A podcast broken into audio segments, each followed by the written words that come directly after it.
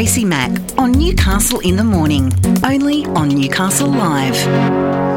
My next guest has been making wine for uh, many, many years, but he is celebrating twenty years of De Luliis wines this year, and he joins me on the line now. Good morning and thanks for your time, Mike De luliis. Uh, g'day, Tracy. Thank you for having me. My pleasure. Now, how does it feel, twenty years with the winery? You're here to stay now. Oh, God, I feel old. no, no, I'm good. I just, yeah, it's like having teenage kids. It's like, how did that happen? Yeah, it's just bizarre, um, isn't it? I know, it's really bizarre. How does it feel? Um, I mean, you've been making wine for uh, for a long time, but how does it feel uh, clicking over twenty years of your own winery? Um, it's yeah, it's, I mean, it feels good. Obviously, uh, any business to, to to last more than a, a couple of years is uh, is feels good um, and quite positive. Um, as I said, the scariest thing is is realising, yeah, I'm not uh, I'm not twenty-five anymore. Um, and I'm forty-five, which is, uh, yeah, and the, the lessons that you learn on the way is the, is the big one. I feel very grateful um, that I've had the support of, of the family and obviously family business and mm. um, support of the family over that time to, to make mistakes and learn from them and, and that type of thing. So, um, yeah, that's uh, that's that's probably the biggest one. Yeah, mm. I feel grateful. You must have seen a lot of change over those twenty years in the industry. Um, massive changes, and you know, you it's not until you, you hit a milestone like twenty years, you have a moment to look back and see like the changes within the valley itself and the changes within the industry and trends and, and you know, what, what we were making, the styles of wine I was making twenty years ago versus the style of wine that we, we make now and we see the consumers um, are looking for and how uh, how people's tastes change over time and, and their behaviour changes. Yeah, it's quite dramatic. Yeah, when you're doing it from year to year, you don't notice as much. But when you, you hit a milestone, you get a moment to look back and reflect. I can imagine when you started twenty years ago, it was all about the Chardonnay. one hundred percent, yeah. It's Chardonnay, Chardonnay, Chardonnay, and the oakier and the, the butterier, the better. Oh. And and then, uh, and then yeah, taste taste had moved. There was the, the uh, you know, the big trend for Sauv Blanc and, you know, aromatic... Um, aromatic whites, and now it's, it's you know, people are looking for more delicate, more food-friendly things, you know, particularly in red wine, even looking, you know, going away from big oaky, um, sort of sweeter styles of red to looking at more savoury, more food-friendly and reds that they can they can drink, you know, more than a glassful of and, and enjoy. It really is interesting. As you say, you know, going back twenty years, I, I cannot drink, you'll be horrified by this, but I can't drink a glass of Chardonnay now because I drank so much of it in my twenties. I just cannot drink it now. It's just, it's too strong and it probably brings up the memories of too many hangovers.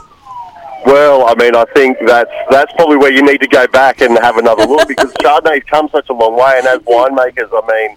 We're, we're now trying to make Chardonnay. And I mean, look, the, the pendulum, it's interesting, you know, over the last twenty years how the pendulum swung with Chardonnay. We were making those really oaky, buttery styles, and it went and then went, and then the consumer stopped, and it's like, one was like, oh, maybe they want, like, non-wooded ones. Mm-hmm. So there was this, like, sort of short-lived trend toward unwooded Chardonnay, um, and then sort of bringing it back. And I think now we're in a really, like, I mean, Australian Chardonnay in general is, is um, you know, in a great spot at the moment. There's such a vastly different array of styles, and I think none more relevant particularly than Hunter styles of Chardonnay. There are so many good Chardonnays coming out of the Hunter Valley.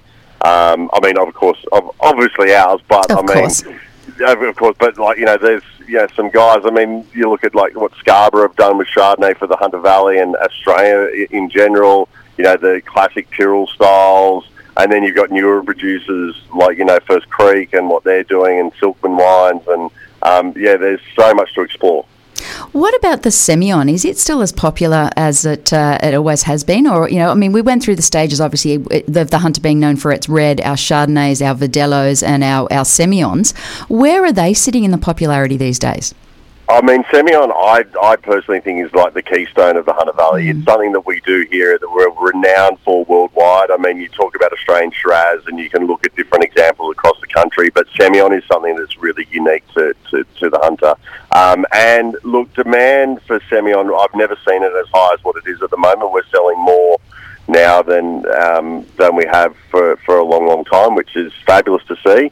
Um, I think people uh, are understanding a little bit better. Uh, the, you know, they're they're drinking Semillon as young styles, as aged styles. They're now looking at single vineyard styles and where those wines are coming from and the the, the type of soils the grapes are, are grown on. Um, and its versatility. It's not massive alcohol, so it's you can have more than one glass. So, you know, a typical Semillon sort of between ten point five and eleven point five percent alcohol. So, you know, you can have a glass or two at night and, and not, you know, feel the, the effects too badly the next day. Um, and, you know, they're, they're food friendly and they're, they're accessible.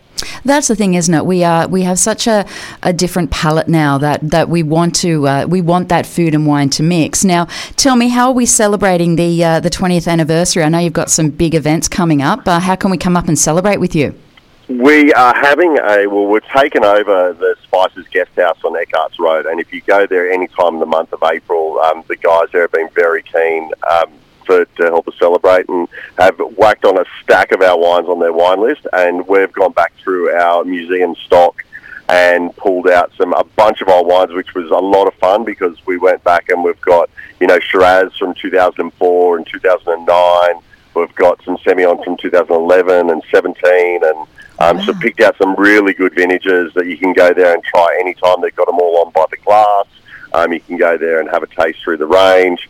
Um, and it was exciting for me to do because a lot of these wines I hadn't even seen for, for a number of years. Mm. And, and we went right through the, the back catalogue, so to speak, and um, pulled out some of the, the, the greatest hits, but also a couple of B-sides. Um, and then we, we're sort of culminating that with a, a big lunch there on Saturday, the, the twenty-third of April, um, at Spicers Guest House, which we're having. We're, we're pulling out some museum wines for that as well. And we're doing a lunch there, which should be an absolutely fabulous weekend. Um, in the Hunter Valley, I think we've got uh, Crowded House coming up to help us celebrate our twentieth anniversary on the, on the Sunday. So that'll be very that's very nice of them to do that. It's lovely then, of them. And then you can uh, relax because you don't have to go to work on Monday because it's Anzac Day. So. Yeah, exactly, exactly. Uh, so you're going to be there, and uh, obviously you're going to take people all the way through that uh, that degustation that's matched with your wines. You're going to talk them through. Are you going to tell some stories and some tall yarns?